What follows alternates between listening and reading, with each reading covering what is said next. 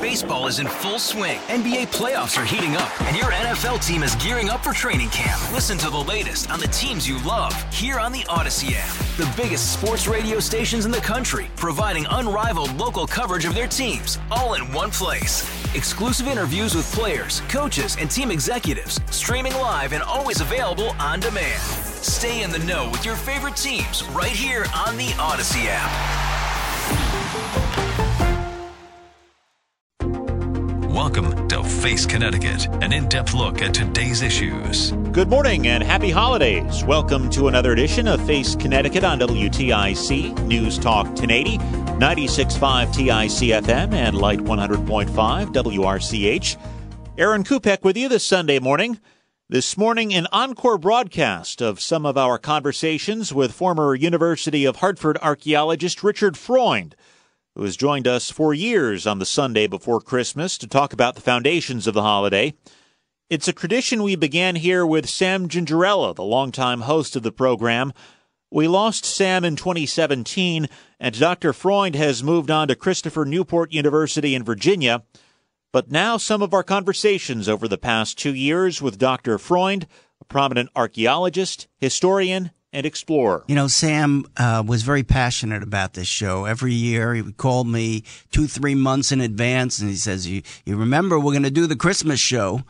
And every year, uh, I would come and I would talk to him. At the end of the show, I'd always say to him, "You know, Sam." I do take volunteers. You can come with me to Israel, to Greece, to Spain. And he'd say, Oh, I wish, I wish. So one of the things that I, as we remember Sam this uh, this day, as we uh, talk about uh, these excavations, is we should always say to ourselves, there is never a good time. Okay, you should always think about trying to do these kinds of things because Sam really wanted to do this, and I wish he had done it. It would really have fulfilled a, a big circle for him. And one of the things he was always interested in were the roots of Christmas and how they relate to Judaism. Right. I uh, every year we we have the same discussion. He would ask me, uh, and I think it, it is a, an important question.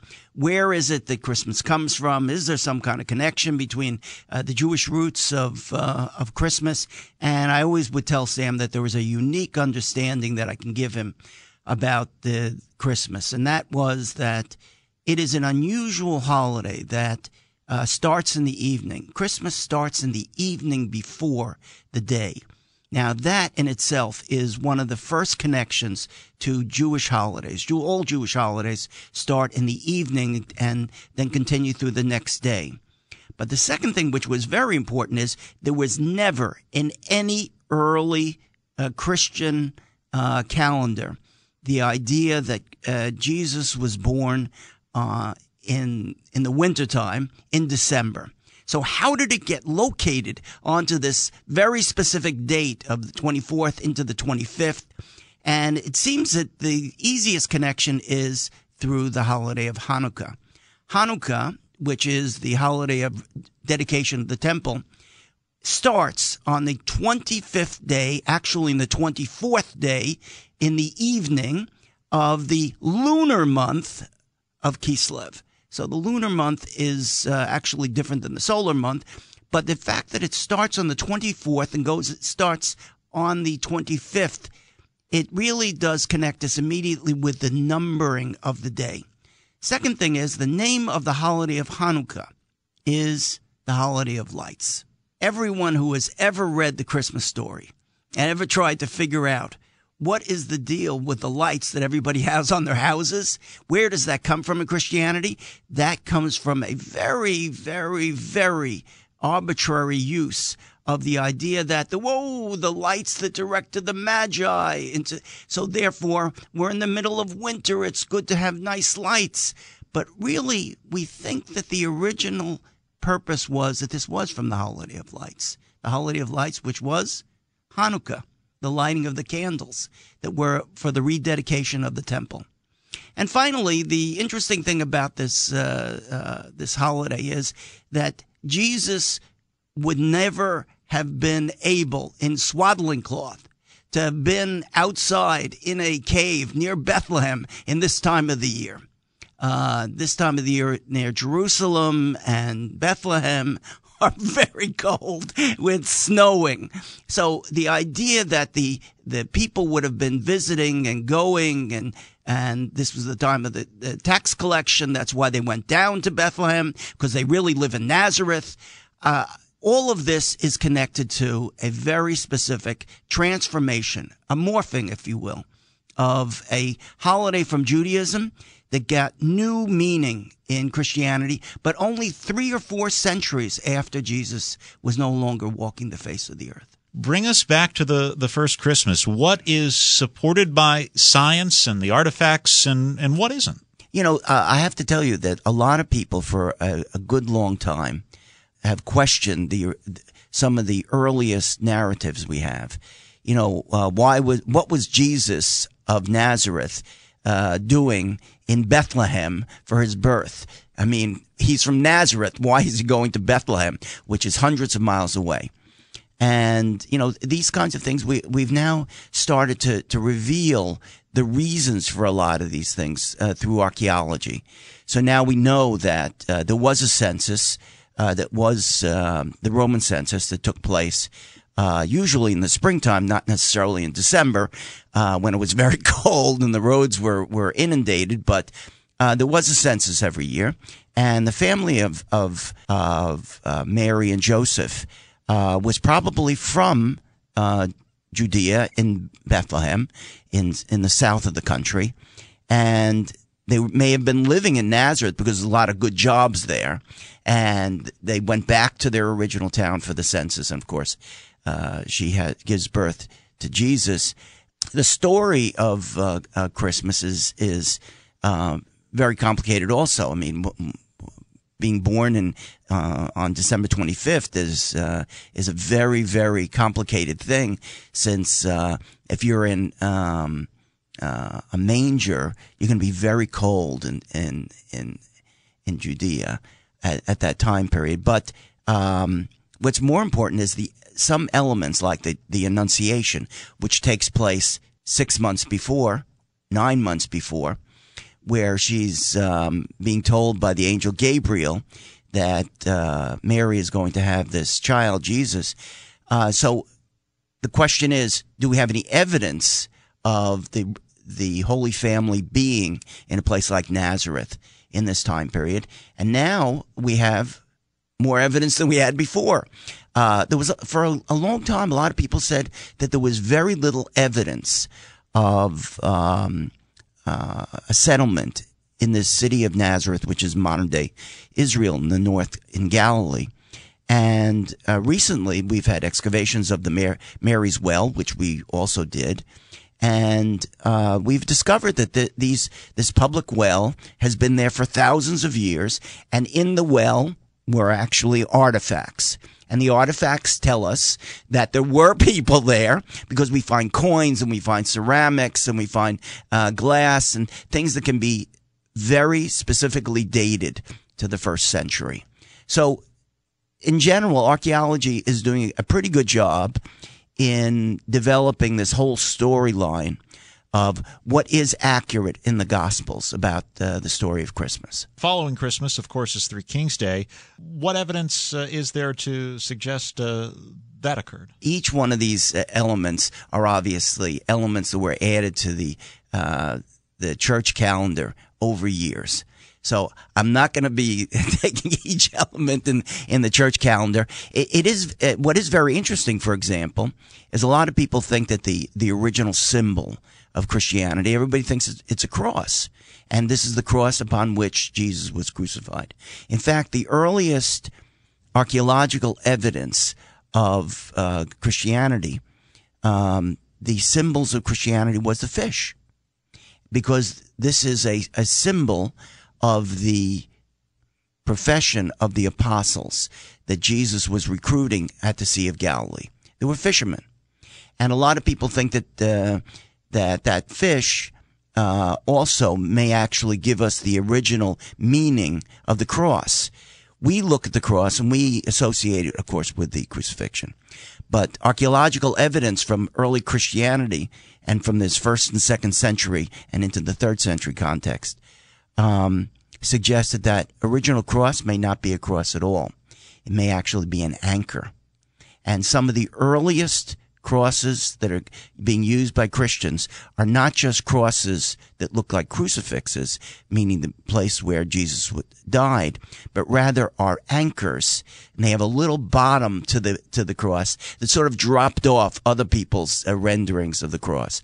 So this is the beauty of archaeology because what it provides us is a totally different resource for understanding the origins of uh, religion and history, and that's what's great about it. From year to year, I never know what we're going to discover. You know, the the the one thing that we can say about uh, uh, Christmas is that the first calendar that was developed by uh, the new uh, Byzantine um, uh, government was only in the fourth century. And the symbols of Christianity were totally changed by the fourth century in the first century and in the second century, the symbols of Christianity were the fish. The this was a, a symbol of the uh, occupation of the apostles. By the fourth century, though, they totally changed it and they made it into the the crucifix. This idea of the the uh, crucifixion would have been absolutely incomprehensible to first and second century Christians.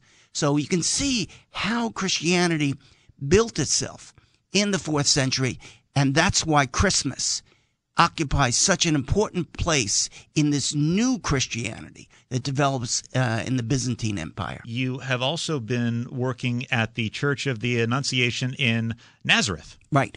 And I, I have to say, this is Sam. Sam and I had this conversation many. I was working 15 years on this project, and what we discovered was uh, in the Greek Orthodox Church of the Annunciation. By the way, there are two churches of the Annunciation in um, in Nazareth. For those of you who uh, are wondering what the Church of the Annunciation tradition is, this is where Mary, mother of Jesus, has this announcement of the birth of Jesus in Nazareth. Now, his mother. Uh, Jesus' mother and father, uh, Joseph and Mary, were from Nazareth. And so we always call him Jesus of Nazareth. Well, the event, which was the announcement of the birth of Jesus, uh, took place in Nazareth. By the way, six months before, it had to be six months before um, uh, Christmas. So that we, you know, we, we're talking about uh, the the idea of the way they understood the gestation period so Jesus is born in Nazareth, lives in Nazareth until, of course, he ends his days in Jerusalem. But the Church of the Annunciation is built by the Greek Orthodox on top of a fountain, an area where there's water.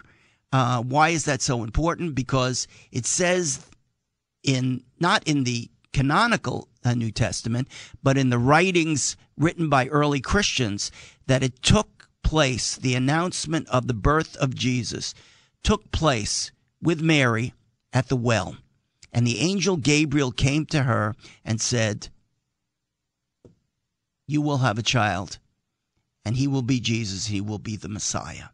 So we were excavating around the church and again using non-invasive means because we don't want to destroy a 1500 year old church and uh, i said to the bishop, I said, you know, you have something about six feet below the present church.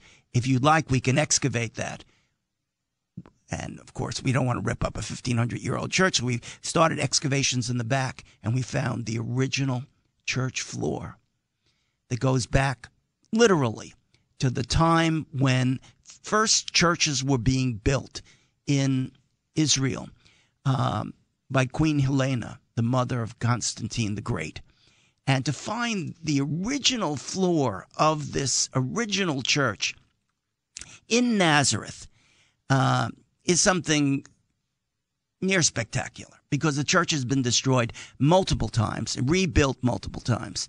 And down the street from the Greek Orthodox Church is the Basilica, where the house of Mary and Joseph is inside of the Roman Catholic Church of the Annunciation. So right now, after working 15 years in in um, in Nazareth, they're going to be reconstructing the original floor area of this original church of uh, the Church of the Annunciation. So in one summer, I got to do Atlantis, I got to do the Holocaust, and the origins of Christianity in archaeology. You are listening to Face Connecticut, an encore edition with Dr. Richard Freund, former University of Hartford archaeologist, now leader of the Judaic Studies program at Christopher Newport University in Newport News, Virginia. Tell us the story of Matilda Olkin. Oh, and and you know, uh, one of the things that the University of Hartford has become very well known for is that we take students into the field every summer, uh, sometimes in the winter, and we we do excavations. So last year, uh, the, last year in 2018 summer, we had this uh, opportunity to go and uh, we went back to Lithuania. We're excavating the great synagogue of Lithuania. And a group from northern Lithuania came to us and said, We have this very famous Jewish poet who was murdered by the Nazis, and we'd like to find where she's buried. We have eyewitnesses. Can you help us? So we've we've sort of uh, made this a cause celeb that we're able to go into the field using ground penetrating radar. If we have eyewitnesses, we usually we usually use, uh, for example, also photographs. We have uh, captured uh, Nazi photograph flyovers of most of the areas of of Lithu- places like Lithuania, and we then look to see if we can find it lost uh, synagogues, lost cemeteries, and in this case, uh, mass burials. Now, Matilda Olkin was the equivalent of the Anne Frank of Lithuania. She wrote, she was already a teenager, and she was murdered before she was 20 years old in the field, in the forest. And her diaries only came, were discovered in the last few years.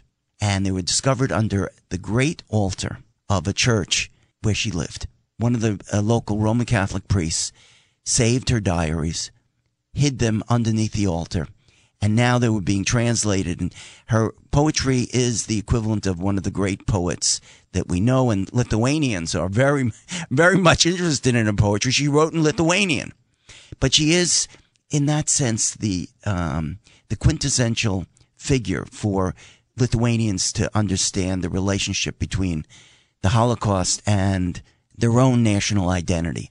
So we went out this past summer with the eyewitnesses and we found her mass burial where she was uh, buried. Now, you know, I'll tell you, Anne Frank, um, who was a great diarist, younger, we don't know where she's buried. She died in, in an extermination camp, and no one knows where she is. But to find uh, Matilda Olkin uh, gave my students a great sense that they can go out and do something and uh, make a positive contribution towards the understanding of the Holocaust. And in this case, uh, this is they're making a documentary at the University of Hartford. Students at the University of Hartford are making a documentary about her, and um, it really is a um, uh, a great use of how to educate people about how to use geoscience because we're not digging up Matilda Olkin, we're marking her grave. So we're using geoscience, we're using archaeology, we're using history together to help educate students and I think the public about all these issues. So many of your discoveries have been made using ground penetrating radar. That has really been a game changer, hasn't it? Yeah, well, we, we use two techniques. Um, ground penetrating radar and electrical resistivity tomography that basically gives us an MRI of the ground. And so we can then decide what's there before sticking a spade into the earth. And that's been a game changer for uh, a lot of different archaeology because I hate to tell you the dirty secret of archaeology is archaeology is destructive. It's expensive. It's labor intensive. It's pretty ineffective and it sometimes is insensitive. In the case of the, the Holocaust, it's just impossible to really uh, excavate most of these sites. We we have to just find them, mark them, and so there's no development going on. But even in the case of the Church of the Annunciation, we don't want to rip up the floor of the Church of the Annunciation. We want to know where we can excavate and find the things without destroying uh, those things that are sacred, important to the people that are there. So we can work with ground penetrating radar in someone's business, office, house, uh, find what's there, tell them what's there, excavate in, in a pinpoint fashion, and then uh, extract artifacts and then close it up so people can go on with their business. And that's a big difference than the way archaeology was done 50 years ago.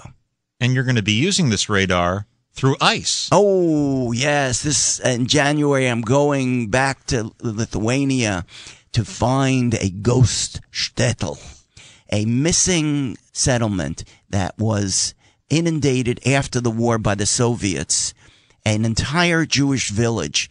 After the people were murdered, the, the Soviets decided after the war that they needed to create a dam. They created the dam and they inundated the um, whole village. It's called Rumšiškės and it's on the it's on the campus of the Living Museum of Lithuania, the Williamsburg of Lithuania.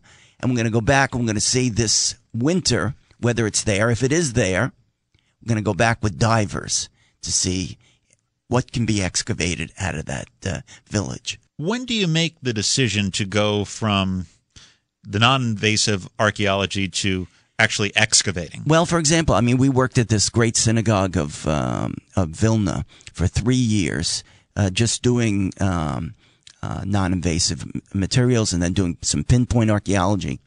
And then we decided that we, we needed to do full scale excavations of the place. There are no people buried there. It's, it is just the great synagogue of Vilna. It was for Jews the equivalent of the Vatican. It was the size of two football fields and it was buried underneath an elementary school in downtown Vilnius in Lithuania. So you know, we worked with the, the municipality, with the government. They allowed us to uh, uh, do some small excavation. But after we took out 100,000 artifacts, they decided to close the school. And now we're excavating the entire Great Synagogue. So sometimes you start small, you do non invasive, and it does lead to bigger things. We started out non invasively at the uh, Church of the Annunciation. And what it led to was full scale excavations. And now they're building a church on top of our excavations and they put a glass floor on top of our excavations. So people who come into this new church of the Annunciation will be able to see what it is that we've excavated, to see the original church. What level of interest among today's college students is there in archaeology? Would you say it's growing or? Yeah, you know, I have to say, I've been teaching for 35 years, uh, and I'm, i take students out to the field. A lot of people are very down on millennials, and they're very down on uh, Generation Z because they don't. They say ah, they don't want to read books, but I ha- can say, having done this now for 35 years, that this is the best generation of students in the field that I've ever had. When you take them out to the field where they can smell it, they can taste it, they can experience it, this is what millennials want to do. They don't want to read about it in a book. They want to discover it for themselves. And they are the best, the most curious generation of students that I've had. Then you can take them back to the classroom afterwards and they're very interested about reading about it. But you first got to take them by the hand into the field where they can experience it for themselves. And so I got great hopes because of that. He is Dr. Richard Freund, archaeologist, historian, and explorer, formerly of the University of Hartford, now with Christopher Newport University in Virginia. Our thanks to Dr. Freund, and thank you for listening to Face Connecticut. Enjoy the balance of your weekend and Merry Christmas. Please join us again next week. I'm Aaron Kupec. Face Connecticut is a production of the News and Public Affairs Department of WTIC Radio. Hey, Rob Bradford here. I have set out on a mission with my good friends at FanDuel to prove what I have known for some time baseball isn't boring. Now I have a daily podcast to prove it with some of the most notable people in the baseball world, screaming baseball isn't boring from the mountaintops, or at least agreeing to come on our show. Players, managers, GMs, and yes, even the commissioner of baseball, Rob Manfred. It has been a constant wave of baseball's most powerful voices. So join the revolution, subscribe, and soak in Baseball Isn't Boring. Listen on your Odyssey app or wherever you get your podcasts. You'll be glad you did.